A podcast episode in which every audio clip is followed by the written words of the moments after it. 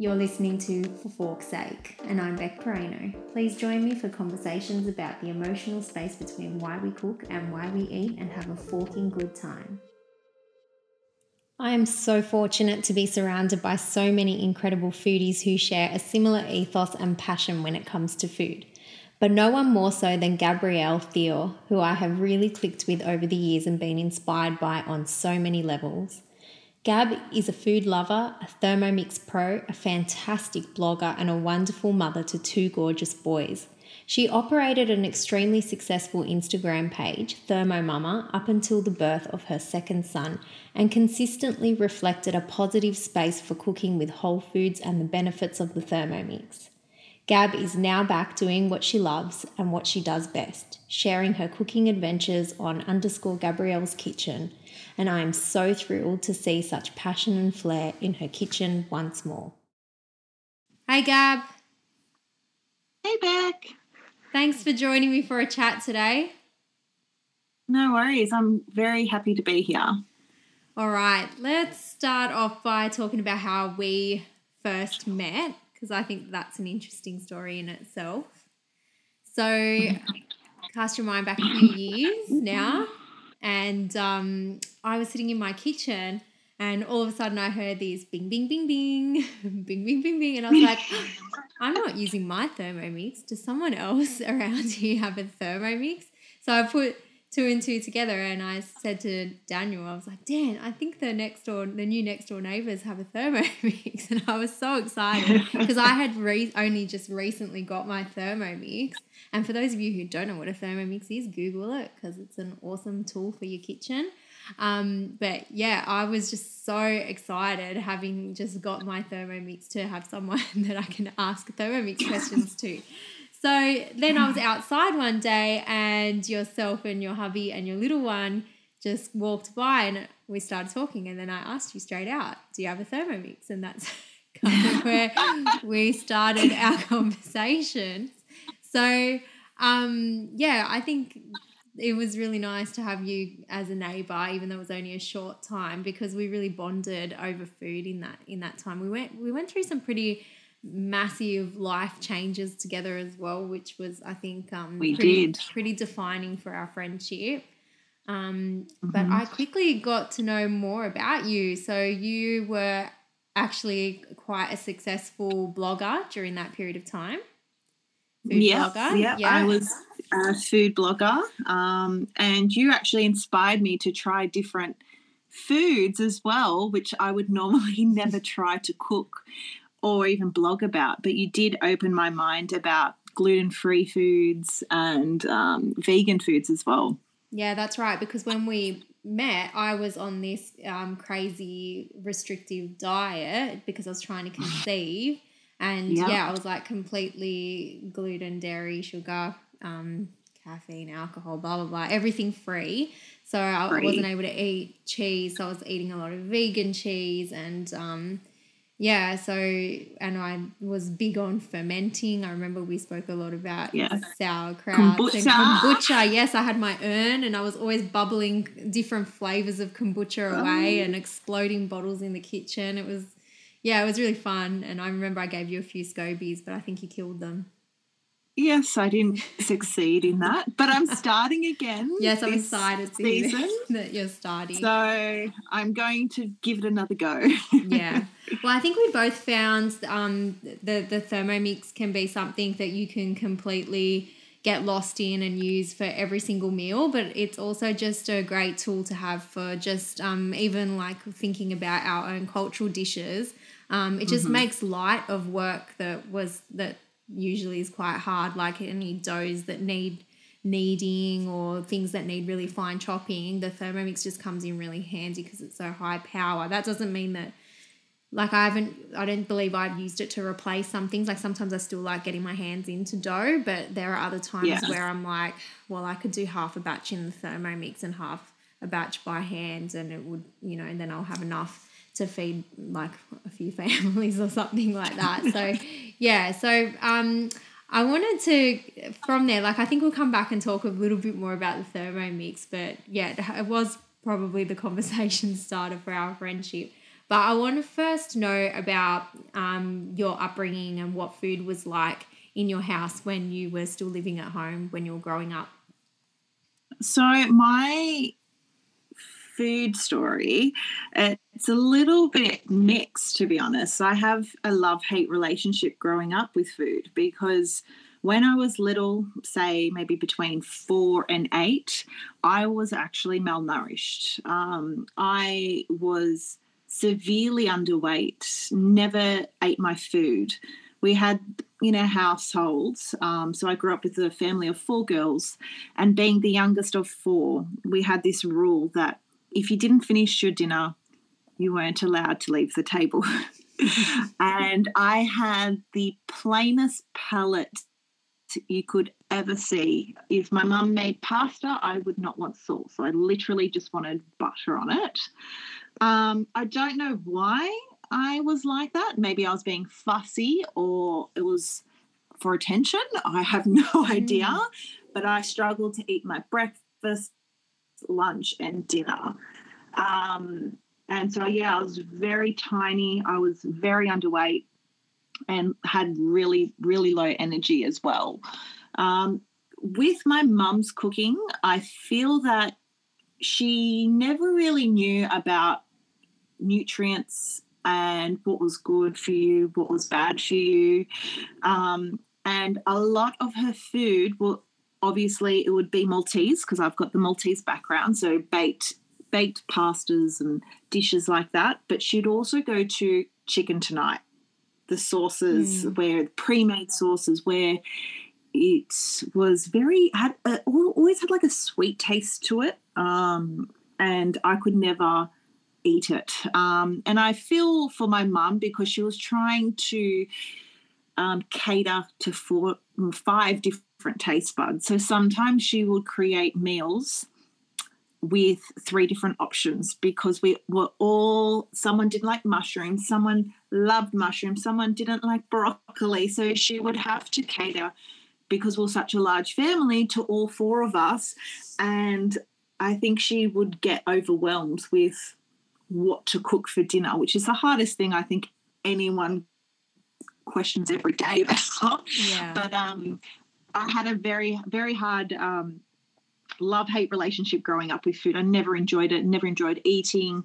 Um, yeah, until I was a teenager, I guess. And then I had some appreciation for food where my mum would actually come to all four of us and make us cook for the family. And, you know, that's where you, as a teenager, go, oh, I would like to try this or I would like to try that. And doing hospitality in high school, I found a love for food um, learning things that you know I wouldn't learn from my mum, and I just I just found a new love for it, and that's what made me go down the cooking aisle and go become an apprentice chef as well. So I had that love for food when I aged, not growing up. I never appreciated it. I never um, enjoyed mealtime. It was a chore for me. Yeah, see, that's really interesting. So like uh, first of all i applaud your mum for making so many yeah. different meals because i've spoken about this in a few of my conversations um, that i've had for the podcast but i yeah i just can't fathom having to put that much energy into three meals where i know how much love and time goes into mm-hmm. one so um yeah but i also like that you mentioned that when you were able to get into the kitchen yourself, that that's when you really started to appreciate food more because I think experience and having that hands-on um, that hands-on experience in, in particular is what really gets us to appreciate ingredients and we start to say hey this is my time that i'm putting into yeah. it. So i i really hope that everybody likes this. And i even if it's not the most successful dish i'm going to pretend that i like it because i put so much effort into it.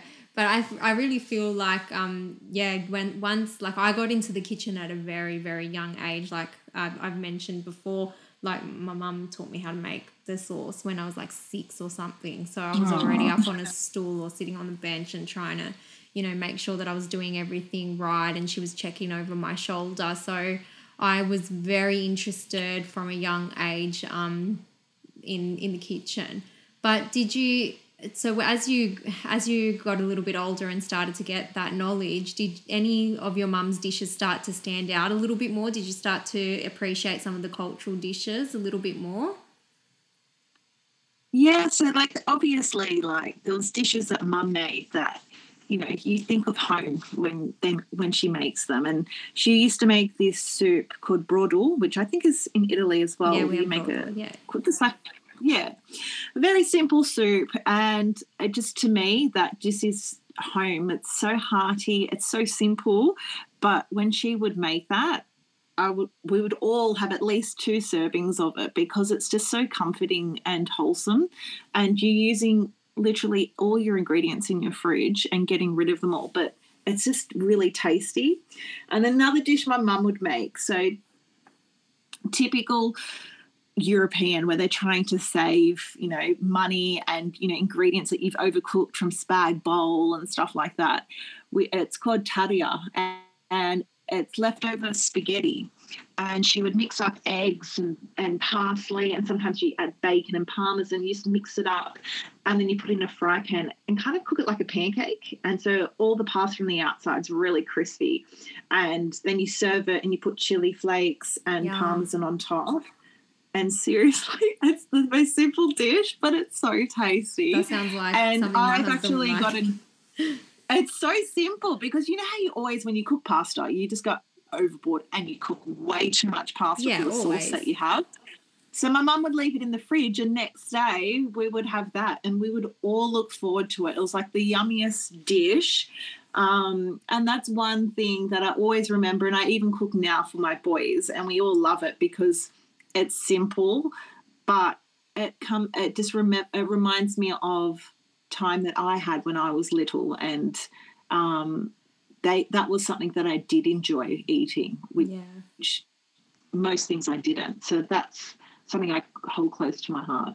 Yeah, I always think about um, how my husband my husband's got a, a favorite dish as well that um, he always talks about and I've never made it for him if I'm honest um, he what? likes he likes fried pasta so um, basically it's pretty much it's similar to what you just mentioned but it's it's a lot more simple actually you just get basically all the leftover sauce and all the leftover pasta from the night before you mix it up you put it in the fridge and the next day you throw it in the pan so it goes all crispy on the outside. You dump on a bunch of parmigiano cheese, and yeah, it ends up just being it's like a fried pasta bake. So to me, it's just Yum. more effort. Just shove that thing in the oven, and it'll be just as good. But he likes it in the frying pan. So um, you need it fried. yeah. Well, anyway, so that's something that he loved. But he was a fussy eater growing up too, and my mother and my mother in law always tells me how um, he had like four dishes that he would willingly eat, and she mm. just did them on repeat. My husband's an only child, so of course, you know, she only had the one to please, and because he was so fussy, that was just the way it was. She would just be like, okay, so he likes drumsticks like this, so we'll do it like that. He likes the fried pasta, so I'll do it like that, or his normal pasta, like schnitzel, so I'll make schnitzel, you know, the coteletti we call it. Um, you know, so she always tells me that he he basically just was very very bland and unadventurous before he met me. So yeah, but that was me. I just wonder because see, my parents were strict with the table as well, and I and I don't remember being particularly fussy. Like I ate a variety of things um, very early on. But there were things that I would refuse, and my mum and dad would be like, "Well, you're not moving until you eat, or you'll go to bed." That was their threat. They would be like, "You'll go to bed." So you just started to um, get this.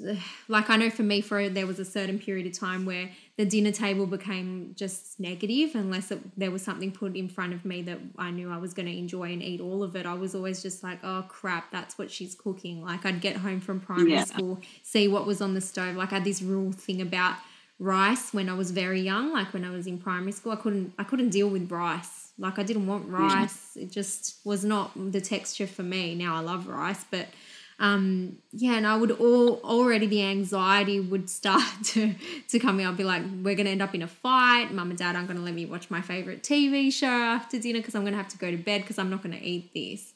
So, did you mm. ever feel like because your parents were quite firm and wouldn't let you leave the table until you ate something that you started to get a bit of a negative perception of food and the role that it played in family dynamics? I think so. Like don't get me wrong, family dinner, when you're all gathered around the table, it's such a beautiful experience. And we used to play games while we were eating dinner, like just food games of how to spell words on the back of the cordial bottle or sauce bottle. We used to test each other. But when it actually came to meal time, I think I really struggled when I was young. And I put this perception that it was this negative time where it wasn't going to be, oh, I'm nourishing my body right now or I'm feeding it for energy. It was like, it's a chore.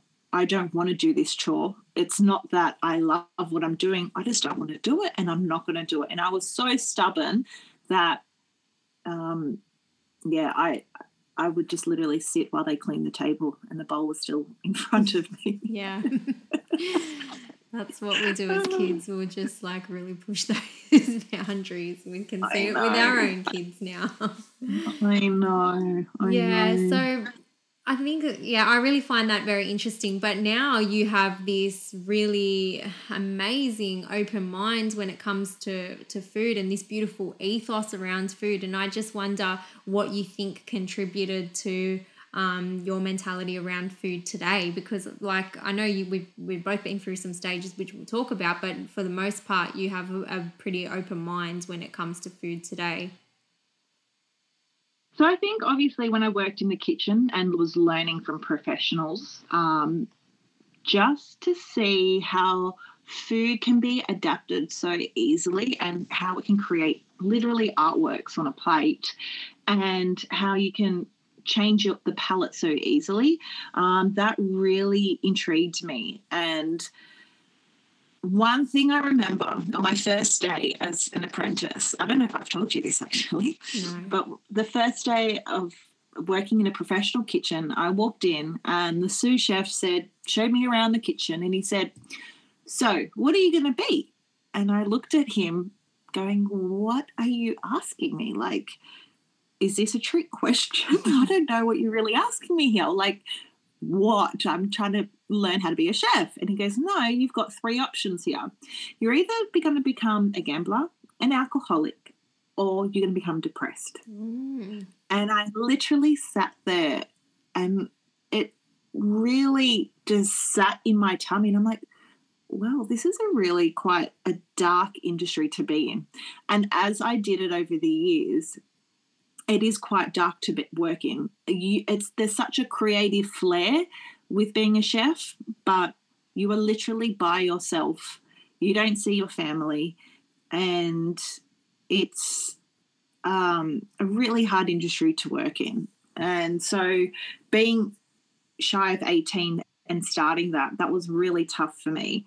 But then, as I got out of that, because I met my husband, uh, he got me out of that kitchen and put me in his. Um, I cre- wanted to create for him and I wanted to feed him and um, I just wanted to create memories and I think I once I bought my Thermomix, I was more open to trying new things. Mm. And um, I just would literally create only like standard dishes like my mum would do. And then I, yeah, I got more adventurous in the kitchen. And to be honest, after I met you, you really just excited me about food. And I was like, oh, I can try that. Oh, yeah, I can do that too.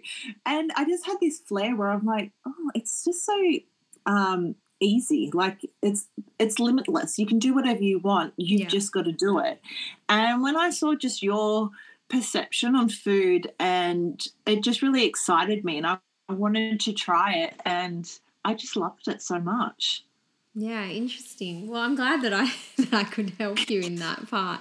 I think it, it, for me it was just the only reason why i believe that i'm so adventurous is because um my mum's parents, so my, my maternal nonna nonno, were very, very big in, in that. Like when we would do a typical traditional salami day as young kids, we were exposed to what breaking down an entire pig looks like and you know all the offal and organs would go to one side all the bones would go to another side you'd had the pig's head over here you had the little trotters like everything was there then you had the meat that needed to be minced up and nothing was wasted like that was just such a big thing in my mum's family um, and my my nonna and nonno were very very good advocates for in terms of teaching me about nose to tail eating because mm. they just had this way of just making anything taste delicious or anything looking appetizing. And,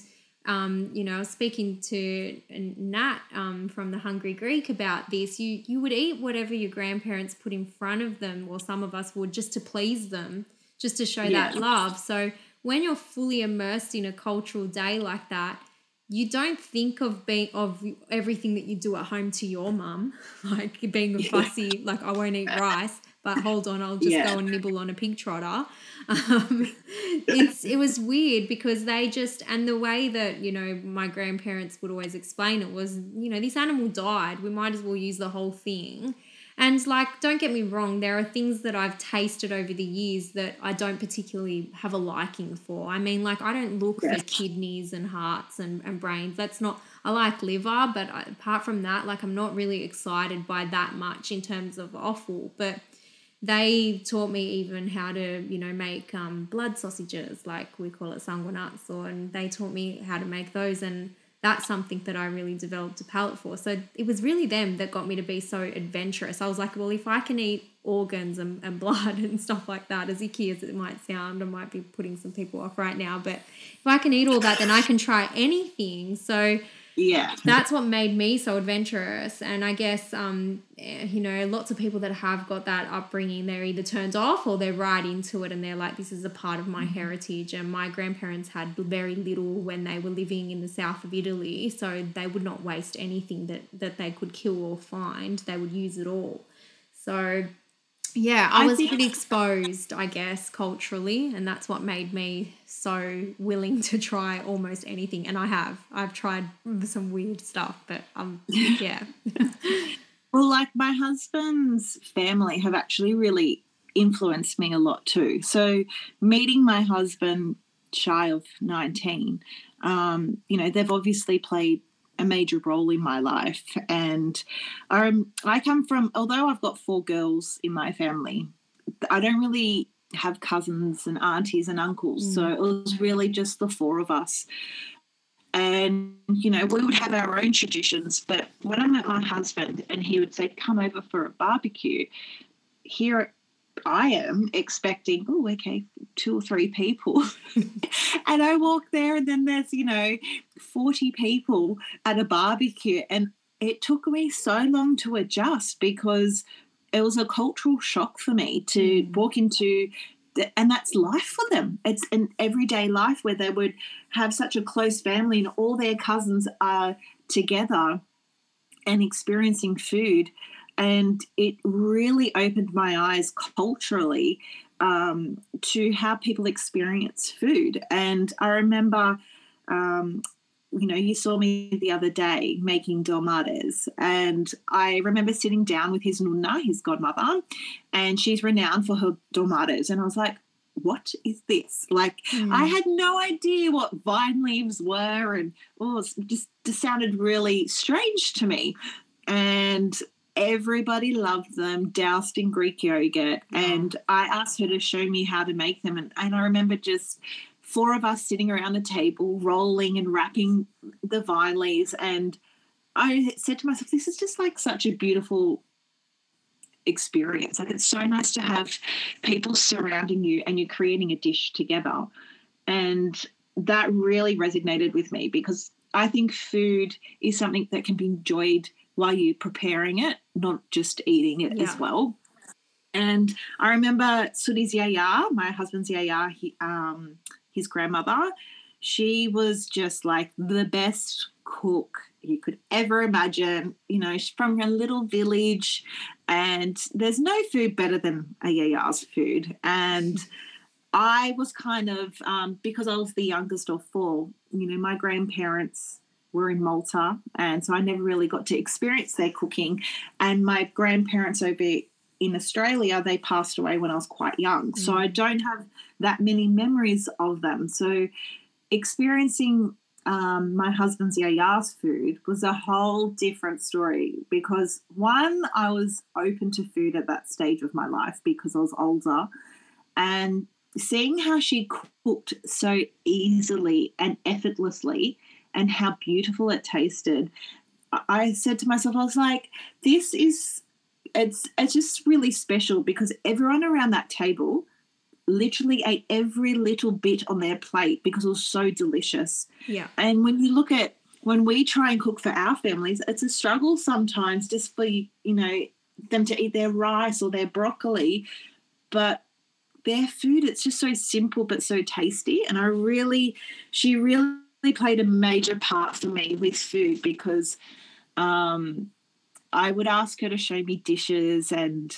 it just yeah she always has a special place in my heart because of um, just her love of food. It was just beautiful. There's just a magical bond that happens when you cook with someone though i feel like. Yes. when you're learning there's just so much in that moment um, where that person just becomes you know a mentor part of your now life experience and you just take so much of that. And um, yeah like all the times that i've sat and learned something from a loved one or a friend i've really just just collected that memory and just kept it as so sacred and so important to making me the person that i am. So yeah i love that you said that um Suri's yaya and nuna have had that influence on you. So yeah, yeah so i think um there's also something in that that when you actually like similar to your upbringing like when you actually get involved that's when you're more likely to sit and want to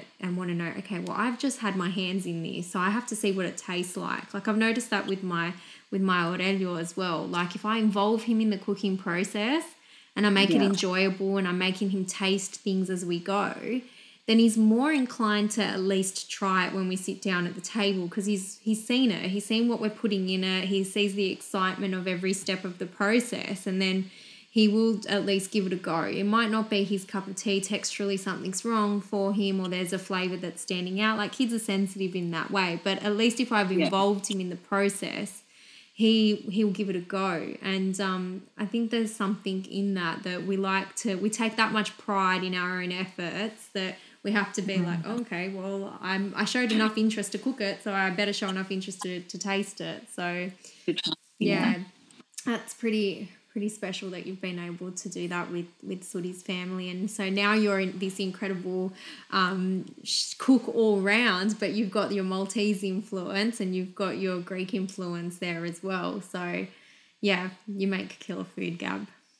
We've, oh. eaten, we've eaten with you plenty of times. No one complains. We just sit there silently shoveling the food. Shoveling food. Yeah. So we're like the biggest, the biggest eaters. My hubby and I, as you guys have seen, we we don't I get. We, it's there's no small portions in our house. See, um, it's funny because like I am naturally a snacker. I don't eat I'm like, I eat like a bird, but I eat a lot of snacks like throughout the day. And I think that's probably stemmed from my childhood where I, um, I would literally just eat little meals. And I remember at one stage while we are renovating our house, we we're living with one of um, Suri's aunties, and she is a fitness coach, and would have this beautiful meal after um, during for dinner, and after dinner, they would have their dessert straight away. And when I say dessert, it's probably like a piece of chocolate. Yeah. And I have no sweet tooth at all. So I'm just like, no, no, I'm fine. I'm not going to eat anything.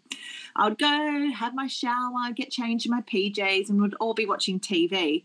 And 8.30 or 9 o'clock hits, and I'm ready for a snack. And I would go to their fridge, get an apple or some fruit. And she would just stare at me going, what are you doing? I'm like, I'm hungry. I want a snack. And she's like, no, you're, the last meal you should have is dinner and no snacks. And no matter what I tried, I tried so hard not to have a snack, but I couldn't stop it. Like it was just naturally within me, and I still do it to this day. I would snack after dinner. I just have to do it. It's that's a metabolic thing, though, Gab That's just a yeah. you know, and and you know the body remembers things too like if you were forced to have yes. big meals when you were little and you just could not you did not have the capacity like especially if you were explaining that you were malnourished you had this tiny little stomach then only mm. little it can only take a certain amount of food at once and you and then you're being forced to eat eat eat then that can just put you off like it just yeah. meta- metabolically that's probably just how you are and to be honest i was a lot like you too for the mo- most part like up until i was about 23 and, and got married i would say that my food intake during the day was actually ridiculously low i could mm. survive on just an apple through the day and um, then just and have a coffee in the morning. So coffee in the morning or and a big big green smoothie or something like that. And then I'd go a whole day with just a piece of fruit, maybe a handful of nuts, a pick of cheese, a dip of you know hummus if I was at work or something like that. And then I'd come home and have like a decent sized dinner, and then I'd have to have a snack later on as well. So that was yeah. my day, and it wasn't until I started getting into um, the fitness world that I too started to learn about three square meals a day and snacks in between. So that's where my appetite started to grow because I actually did a thing where I started to speed up my metabolism and I realized that I had more capacity for food. I was working out more, I needed more energy, I was hungrier. So I had my breakfast, lunch, dinner, and snacks in between a protein shake before I went to bed. And I did that for years. So, wow. and you know, like so I I changed over time, but um yeah, I, I was I was a bit like you, but now I'll just say that I eat reasonably well for the majority of the period of time, but there are moments where we do a big cook up and there's just piles of food in front of us and like but it's about balance yeah it is. It? it's like, all about balance. You have to have those times especially if you're eating low for like five six days a week your body needs mm. to refuel, it needs energy. So you're naturally just going to gorge at some point. Yeah, and I think that's totally fine. Like for me personally, like I eat healthy mostly during during the week and then on the weekends, well, I this mum wants time off. I want to have takeout once a week because. I need a break, you know. I don't want to have to cook every single day. So we have a break and that to me is like my little break that I don't have to cook and we can just splurge on whatever it is mm. and we all just enjoy a little feed. Yeah. No, I love that. Yeah, we all need mm-hmm. that. It recharges the batteries and gets your yeah. you know, creative juices flowing for the week ahead for cooking as well. Just yeah, it's good. It's good for the headspace. So I want to go back to talking a little bit about some of those things that we've experienced together. so like I said before when we first met like I was on this really restrictive diet. And another thing that we really connected over was the fact that I was um, I still ate a lot of meat. Like that's been always a, quite a big part of my diet. Um, but during um, during the period of time where we first met I was, you know, not eating any any dairy. So I started making this vegan cheese and it seemed to cross over with your vegan phase, Gab. I want to talk yes. about that. Shout out to all the vegans. Love your work. Really love all your food. And I'm not You're very strong. I'm not joking about that. I do I do enjoy um, yeah. vegan food and I've had some really positive influences in that space. Um, but yeah, so I gave you some um, bacterial colonies, so you could make your own vegan camembert and um, blue mm-hmm. vein cheese. And I remember my house was we like went a science out. experiment. Yeah, I'll have to pop some photos up on the For Fork's Sake podcast Instagram and Facebook pages. So keep an eye out for for that. I'll pop some photos up of mine and Gab's um, nut based cheese, which is all the rage. And I must say, we perfected it. But do you want to talk me through this vegan stage? Um, because that was challenging for Dan and I. We'd be outside smoking like whole animals in our in our, in our yeah. wood smoker and sending all of these meat smells wafting over your way, and you guys would be like, um, kind of going through this, you know, we're vegans now. So, and I'll be like, yeah. do you want a piece of pork? so, what drove you to go down this path? Because it was short. It wasn't. It, wasn't was, yeah. very long. But I, what happened? So it was after I had my first son, and I I think your body changes after you have a baby, yeah, um, ridiculously, and I found that my body was reacting when I was having dairy. So I love cheese. Cheese is my life. I still have this beautiful obsession with cheese. And after just by simply sprinkling parmesan on my bolognese, I would wake up in the middle of the night scratching myself, like my chest and my arms, with all these rashes throughout my body.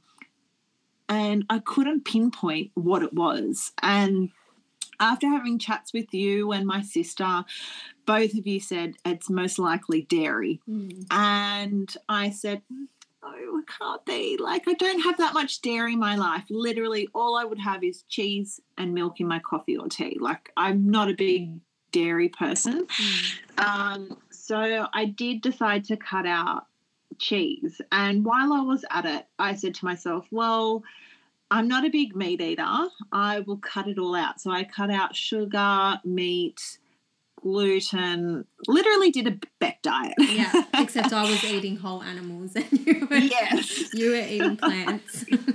and I found that I felt so much better. The rashes went within two days. It was so quick. Um, I found better alternatives so I could still feel that I was having naughty food. Still, you know, I made my vegan cheese and I I felt good. I felt internally clean. I felt lighter. I didn't bloat. Um, but then as time went on, um, I felt weak and weak in energy. And so I decided to go get a blood test because I was looking at trying to conceive my second child and I wanted to know that I was healthy because I the, it felt like there was something wrong within me, and so I went because I I went to the doctor and they said, "Are you doing anything differently in your diet? Because we can see things have changed." And I said, "Well, yeah, I've decided to go vegan." And I was lacking in so many vitamins. B12, my iron was really low, which I'm naturally low anyway, so yeah. that wasn't a major thing for me. And they said, you if you're going to keep up with this diet, you will have to be taking quite a lot of supplements because the amount of food that you are taking in because I eat like a bird is not enough for you to produce a healthy baby there might be issues and you your energy is very low. You are actually anemic right now. So i had to go get an iron infusion and after doing that i decided well i'm going to introduce dairy and meat back into my diet but slowly. So i restricted myself you know once a week and then the love of cheese came back. It's just full throttle. And then it's again. all on. cheese yeah. platters all around. I do love cheese. Like I have this weird obsession now. It sounds pretty gross, but I just like growing up. So when my mum did the broadel, the soup, she would have this little piece of cheese on the side of her soup. Mm-hmm. And so she'll have a scoop of soup and she'll take a nibble of her cheese. Yeah, yum. So that's what I do now. But now, like if I'm doing, say, a a pasta and I'm putting some on top, I would actually get the cheese block and eat it. Yeah, of course. Who does not do that? My husband looks at me goes, You're really weird. I'm like, I, I mean. Daniel looks at me when I do stuff like that all the time. Last night he he just he called me a hyena. He actually my husband called me a scavenger because we had pork cutlets on the barbecue, and my husband does not know how to strip the meat off his bones. And anyone who knows me really well knows I have no shame. I will strip that bone bare. There's not one thing left on it. I will eat the cartilage. I will take every little thing that is, that you can possibly yeah. digest. I would eat the bone if I could. And he's just looking at me like, Are you all right? I don't think there's anything left. I'm like, There's still some. I'm getting it. My husband is exactly like that. I watch him eat chicken and I'm like, Wow. Mind blown. But here you are in the kitchen taking nibbles out of parmesan blocks. So don't judge. I love it. I love cheese. Um, so do I. I that was like, really difficult for me too, that no cheese phase, that no dairy. It did not come naturally at all to me. No, um, cheese is like my, my favorite snack as well. Like I'll be like lost without it today. Well, I remember, so we went over to your house one day and I was not vegan at that stage, and you were not having any dairy, and you put out a beautiful platter and you said to me, all these cheeses are vegan. I had no idea that they were vegan. They tasted beautiful mm. and delicious. And so then you went down the path of creating all these vegan cheeses. And I thought to myself, well, if I'm going to cut cheese out, what's so hard? Like, let me do it it's so easy to make, but you just have to be patient. Like, yeah. if you want a camembert, you've got to wait a couple of weeks or months. I month, think. Yeah, in the, yeah. yeah. that colony takes forever to grow that rind yeah. on the outside. Yeah, so, but it's worth it. It is it's worth it. So it did taste good, but I did like towards the end of that journey. I was really, I was really struggling. I was like, this yeah. doesn't come naturally to me because I like to be able to sit with my family and eat what they're eating. And I didn't like that my mum had to keep vegan parmesan cheese in her fridge and she was just so accommodating for when we went over for dinner. She made sure that everything that I was going to eat was gluten free and dairy free. But that's hard because, like, I'm an adult now and I know that, and I'm complaining about having to make two separate meals for kids. And my mum did it for a long period of time. I think that that part of my journey went for like two and a half, three years. Like it was huge yeah. that, and I, and just some people just got so over trying to please me that they would just make sure that there was steak and grilled sweet potatoes. So I felt like I was on like a competition diet again. I felt like I was every time I went over to someone's house, it was like I'm just eating grilled chicken or grilled fish or steak and just my my sweet potato bland as yeah. because they were just so worried and it, was really hard. Like socially, we're having so many restrictions. So yeah, but definitely the cheese was something that I missed um, a great deal. But have you ever restricted anything else in your in your life? Have you ever had any other moments of mm-hmm. crash dieting or food restrictions? I don't think so, to be honest. Like, I think I'm not one for diets, um, to be honest. Like, I love food. and it was the one time, you know, where I decided, well, there's something not going right in my body. I need to change it.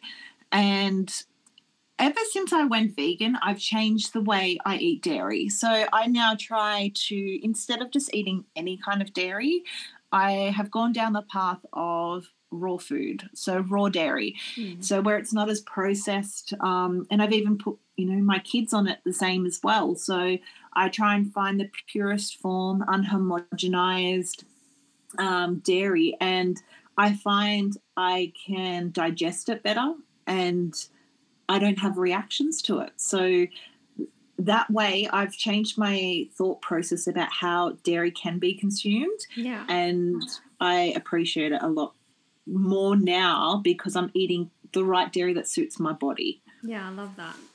That's good. Yeah.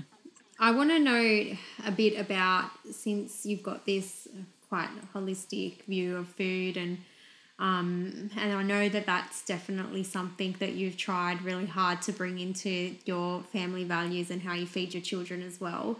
But can we talk mm-hmm. a little bit about how food crept its way into your work um, with the Thermomix? Can we talk a little bit about that?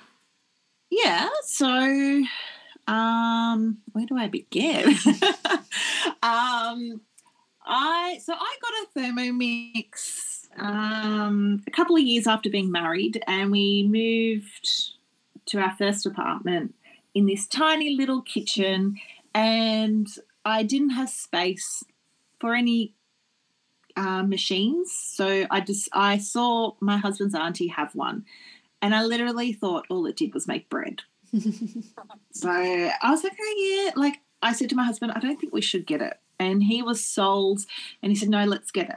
So we bought it. Um, and then after, I think it was like a year and a half, I just loved we sold our unit. We moved to another place because we moved so many times. Uh, and um, we were renovating our other place while um, that we're going to move next to you.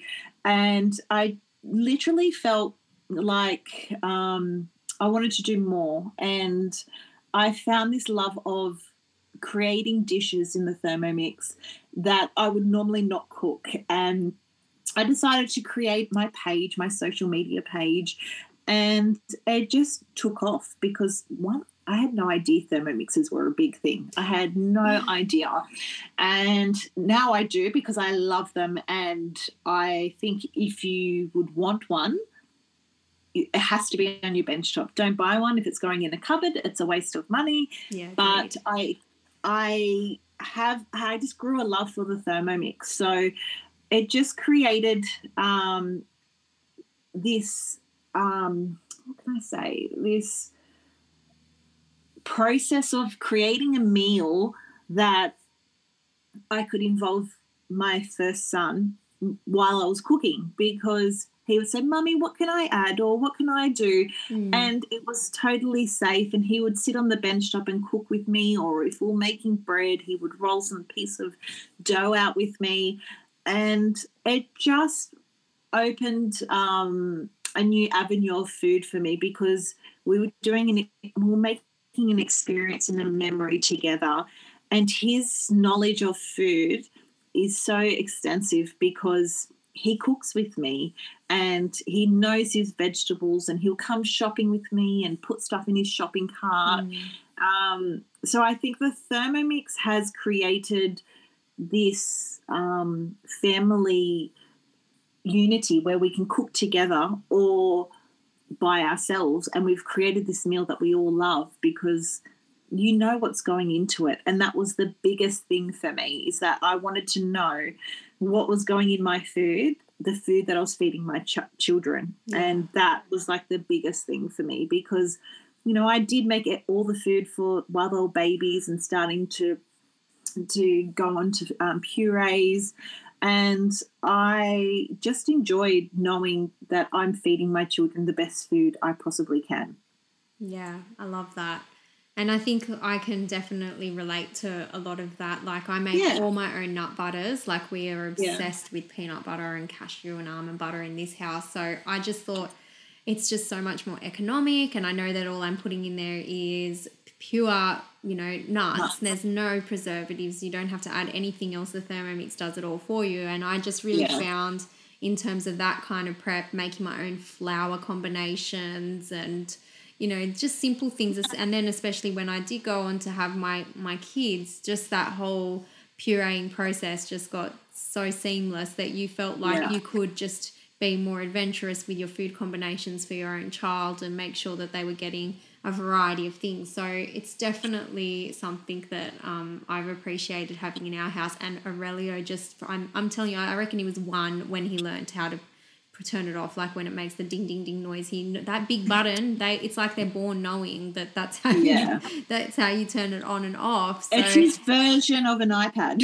Yeah basically. And they do get really excited because there's noises yeah. coming out of it there's light and they can get involved. And like you said it's a really safe way to involve your children in the kitchen as well because everything's done it in that is. one bowl. So yeah yeah, we used to do a daily smoothie, mm. and Marco would put whatever he'd want inside, and we used to dance for 30 seconds to the, the Thermomix going off like a rocket. Yeah. And we used to just have fun and dance to it. So it's creating memories. And for me, um, I, it's just a machine, okay? It's yeah. literally just yeah, a machine. Yeah but I have a pure appreciation for that machine because it does so many wonders, and um, I just I just think it's the best thing a kitchen could have. Really, it the is best awesome. And I've been yeah. invited into so many um, kitchens at at really high flying restaurants, and the one that stands yeah. out to me was um, Sepia, which no longer exists in Sydney because Martin Benn has moved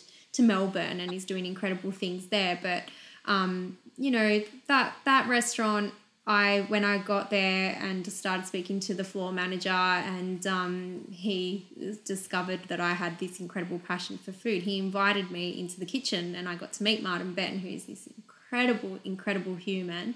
And I had like this twenty five minutes, a half hour conversation with him, and I had received a lot of slack from so many people because I'm such a foodie and so cultural in my experience. And they're like, well, why do you need a Thermomix? The Thermomix takes the joy out of the kitchen. And I'm like, it depends how you use it, first of all. And second of all, that's, you know, that's completely inaccurate. And unless you had one, you wouldn't know the value that it can add to any kind of like cultural experience or whatever, any kind of food prep. And I asked um, Martin Benn, like, you know, I asked him about his um, perspective on the Thermomix because it was starting to boom around that time that I went and dined with him for the first time.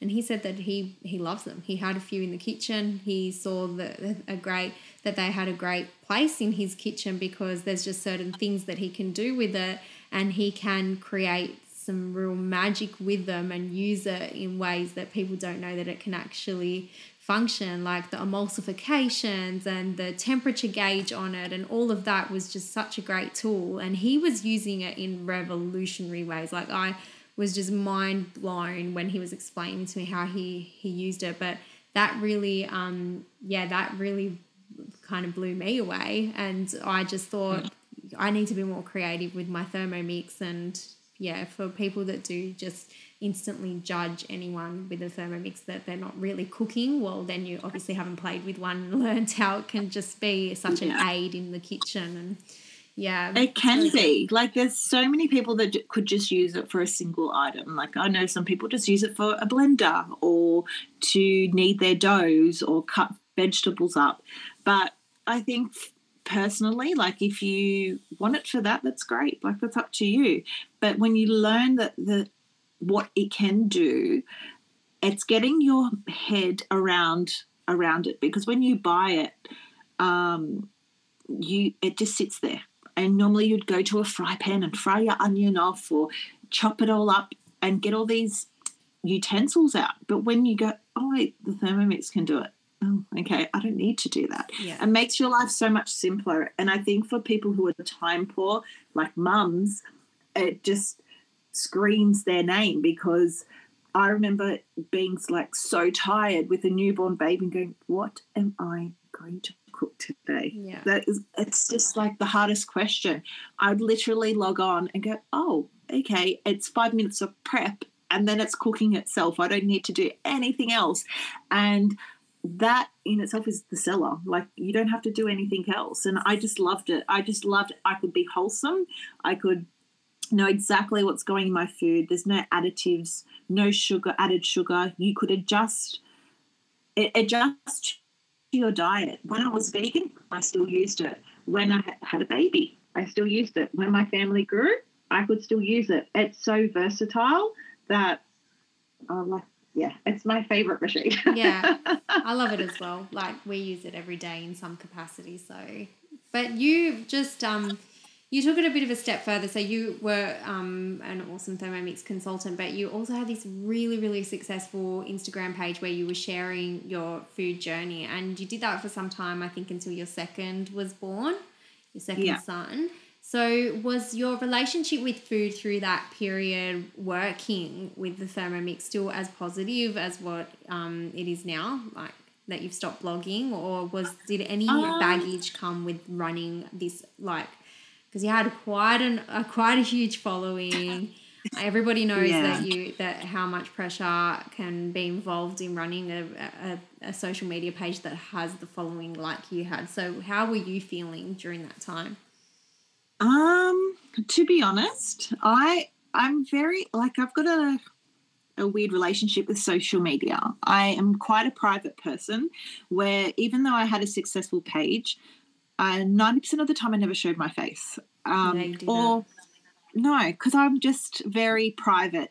Nor did I really put my voice on any social media because I just was didn't want people knowing who I was, and I found this pressure of having to post something every day and being heavily pregnant with my second and having to create something that is post worthy mm. is quite hard. And I remember I had my second and I was still, you know, posting away and stuff like that. And it got to a stage where I my mental state wasn't there and I I thought to myself, oh, I don't know if I really if this is me. I don't know. And one day I had finished work and I went to the bank and someone approached me and said, Oh, are you Thermo Mama? And I was very taken aback how they could know who I was when my face is not on social media. Yeah. And I said, Oh, yes, yes, I am. And I looked like shit.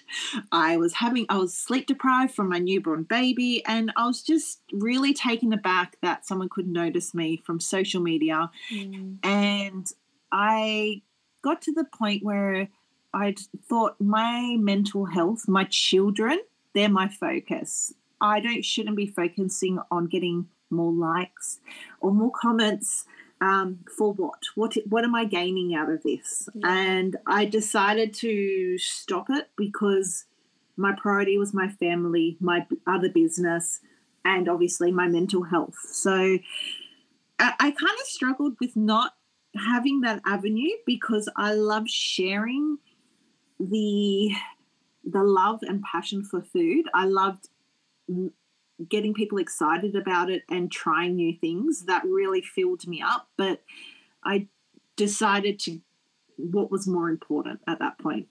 Yeah. I i loved that page. I just want to say like I, I got so many ideas that i kind of you know put in the memory bank for when my babies came along and um like what I will say is that even though there was all that going on for you, is that your mm. followers would have never picked that up. And that's no. what makes you so good at blogging and so good at what you do and so good at creating is because it was always a positive space. And it wasn't just about the Thermomix, it was about no. the love that you had for your the ingredients that you were using and the people that were on, you know, that were on the receiving end of the meal. So yeah. Um, but yeah, I I think that there comes a certain point where we have where mum guilt comes in, and we have to recognize: is this going to make me a better mum?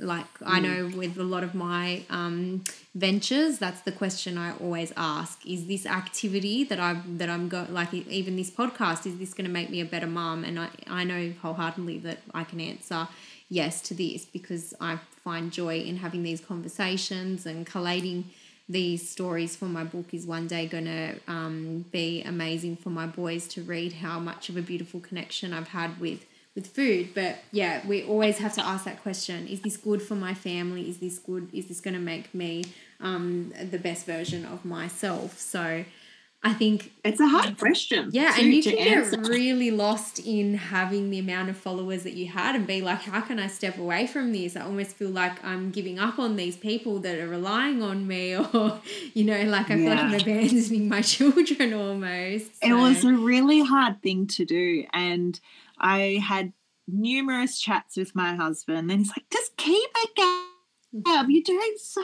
well. And I just something in me was saying stop stop doing it. Because even if i created a dish i'd be like dinner's ready boys. They would all be sitting at the table like hang on like, mum's gonna get a photo. So yeah. like it was come it came to that point where hang on i need to post it to prove that i've made something today. And i i just i i know you know my husband said keep it. And i looked at that delete button and I just pressed it and I felt like the biggest weight of my shoulders, you know, lifted. So it was good. Yeah, it's very, very interesting.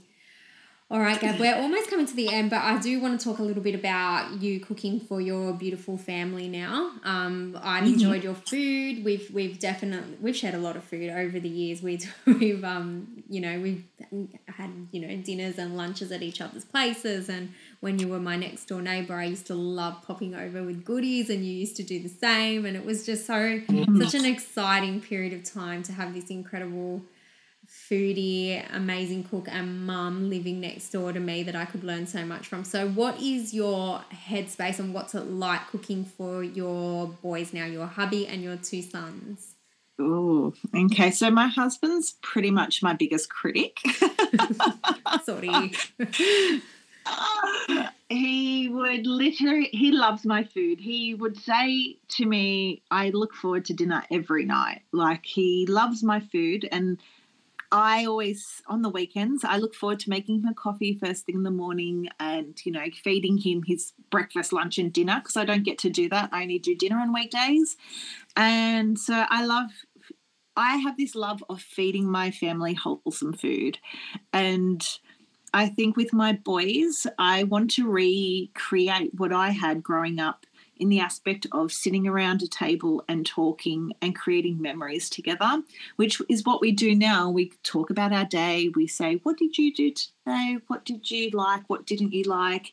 And I want it to create a positive outlook for them for food. So I, am just doing things a little bit differently. Um, now. So when I had my first, they didn't have sugar or salt till they were two. Mm. And that created a ripple effect of how he eats now, where he won't eat dairy, he won't eat sauce. Everything has to be separated. Yeah, um, yeah, and you know we've got to create a new, get a new clean plate when he starts.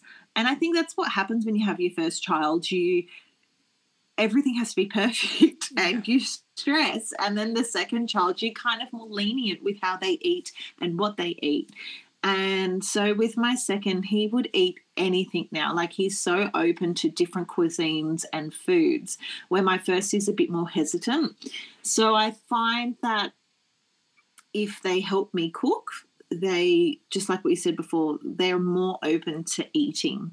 And I try to get them to understand that food gives us energy, especially boys, because they have so much pent up energy that they, they, just do. need to they just need to feed their energy so they can go do their exercise.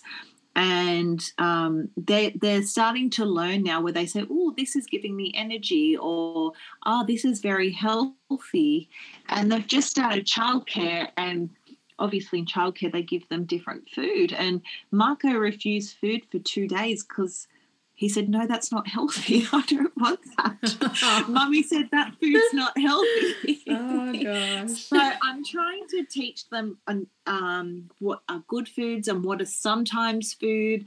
And like I think these days our knowledge on food um, has improved. Back when we were growing up, Eh, there was no focus on food and how nutritious nutritious it is or what calories or sugar you just ate whatever you were given because that was food and that was your source yeah. but now everyone is so um, knowledgeable on what we should eat and what we shouldn't eat. And I want to pass that down. So, you know, when my boys grow up, they know what's a sometimes food, what, oh, maybe I shouldn't eat this right now. Maybe I should have some protein first before I go devour lollies or something that's not so good for me. Yeah. Yeah. It's interesting because when we were growing up, our parents being you know immigrants especially um, they came with their cultural dishes you know that's yeah. what they learnt nobody ever told them that um, you know any health issues or being maybe overweight or underweight had something to do with their cultural dish or their diet and i think for the most part that that made them quite confident in themselves and you know set them up for a really good perspective on food um, mm. and not having a negative perception. But yeah, there was minimal balance. Like, do we need to eat pasta every day? Can we maybe just mix it up and have some lean protein and some just some greens or something? Like, it was just always just drenched with flavor and excitement. But yeah, we do have so much knowledge today, and it is a balance because, like, I want my kids to be culturally exposed, and I want every yeah. single thing that they put in their mouth to taste delicious. Yeah. So you know, I was laughing um, last night because I try so many ways to make um, vegetables exciting for my firstborn Aurelio. He won't pick up a vegetable, and when he was first starting his journey, he ate everything that I put in front of him. So now I try and do different things with vegetables. And his new thing is, is that he'll just look at it and he'll go, that's yucky. Now, mm. I steamed up some cauliflower and some broccoli last night and then absolutely drenched it in the most delicious bechamel sauce and put like parmesan yeah. and mozzarella all over it and baked it in the oven. And it was so yum. Like, it just felt so naughty and it was so so flavorsome and i put it in his little separator plate like his little elephant that's got its all its little compartments and he had his sausage chopped up in one section. He had a little bit of his pastina because i knew that that's a safe food for him so i always put something safe on his plate. And then i put him a scoop of the veggies. And he goes i don't want that on my plate. That's yucky. And i'm like oh but who taught you the word yucky, first of all? Because that word doesn't belong in our house. Nothing is yucky. And um, anyway, he just refused point blank to touch it. But I just do so much work in trying to make everything tasty, even the really healthy stuff.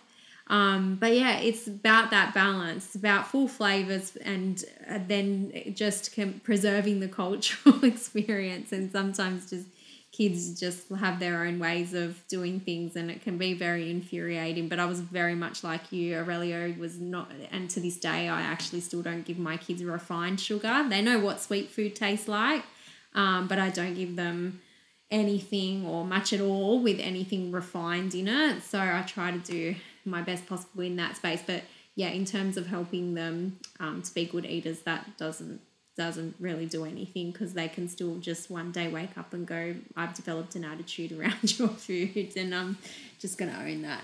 So yeah.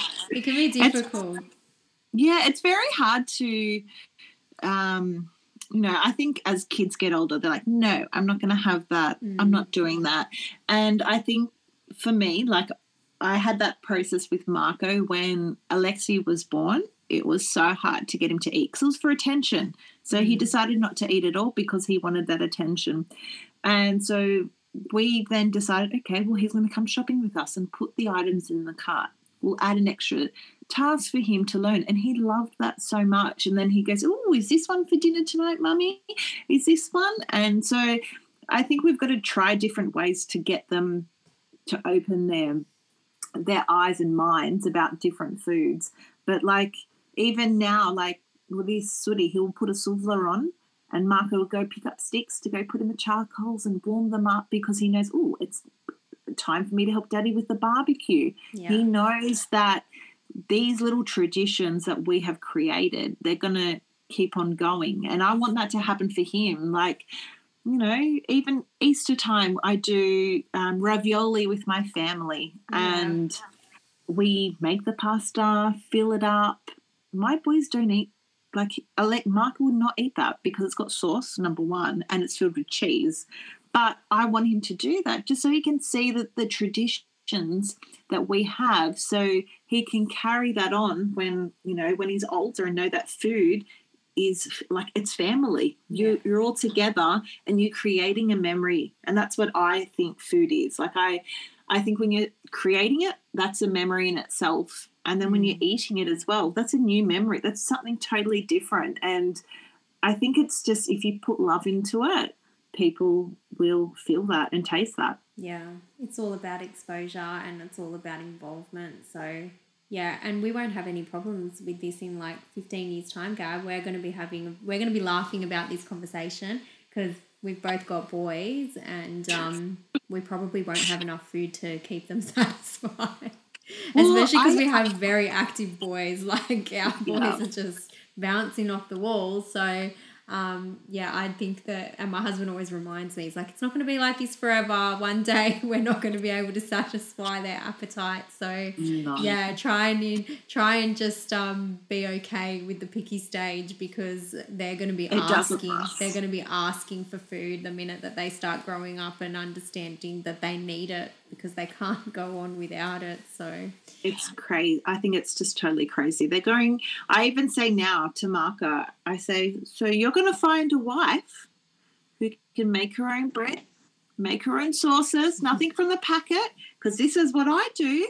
And he's like, Mummy, that of course she has to make all this stuff. Yeah, and we wouldn't accept anything less. the expectations. They're very high. Watch out, ladies. I'll buy her a Thermomix yeah. and she'll be sorted. That's right. yeah.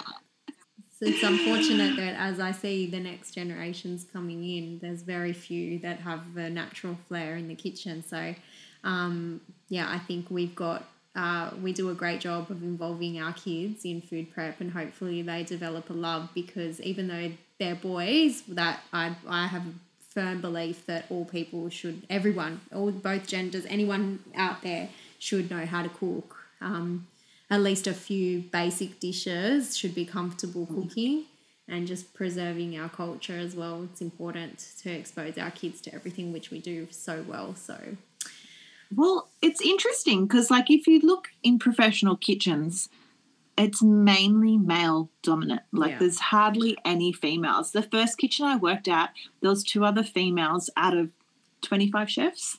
Mm. So it's very rare for a female to be in a kitchen. So to see that at home, it's mainly the females cook. I think it's very important for men to learn to cook because it's very it, it's very, very rare for them not to be. If you're looking as a professional side, it's mainly men. So mm.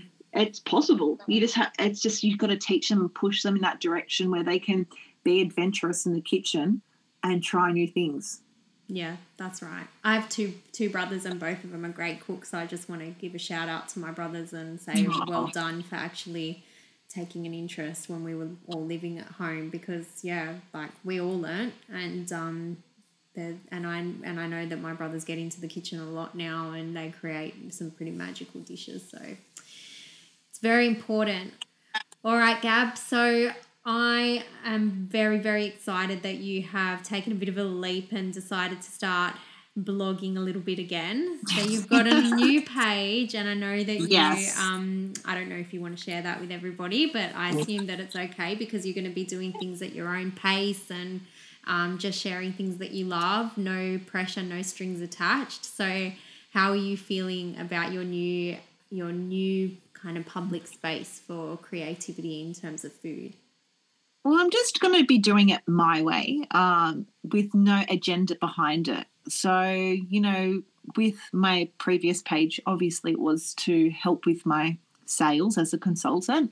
So, this page is just sharing my love for food, and it's not going to just be Thermomix related because not everyone has a Thermomix. And I just love to share what I cook.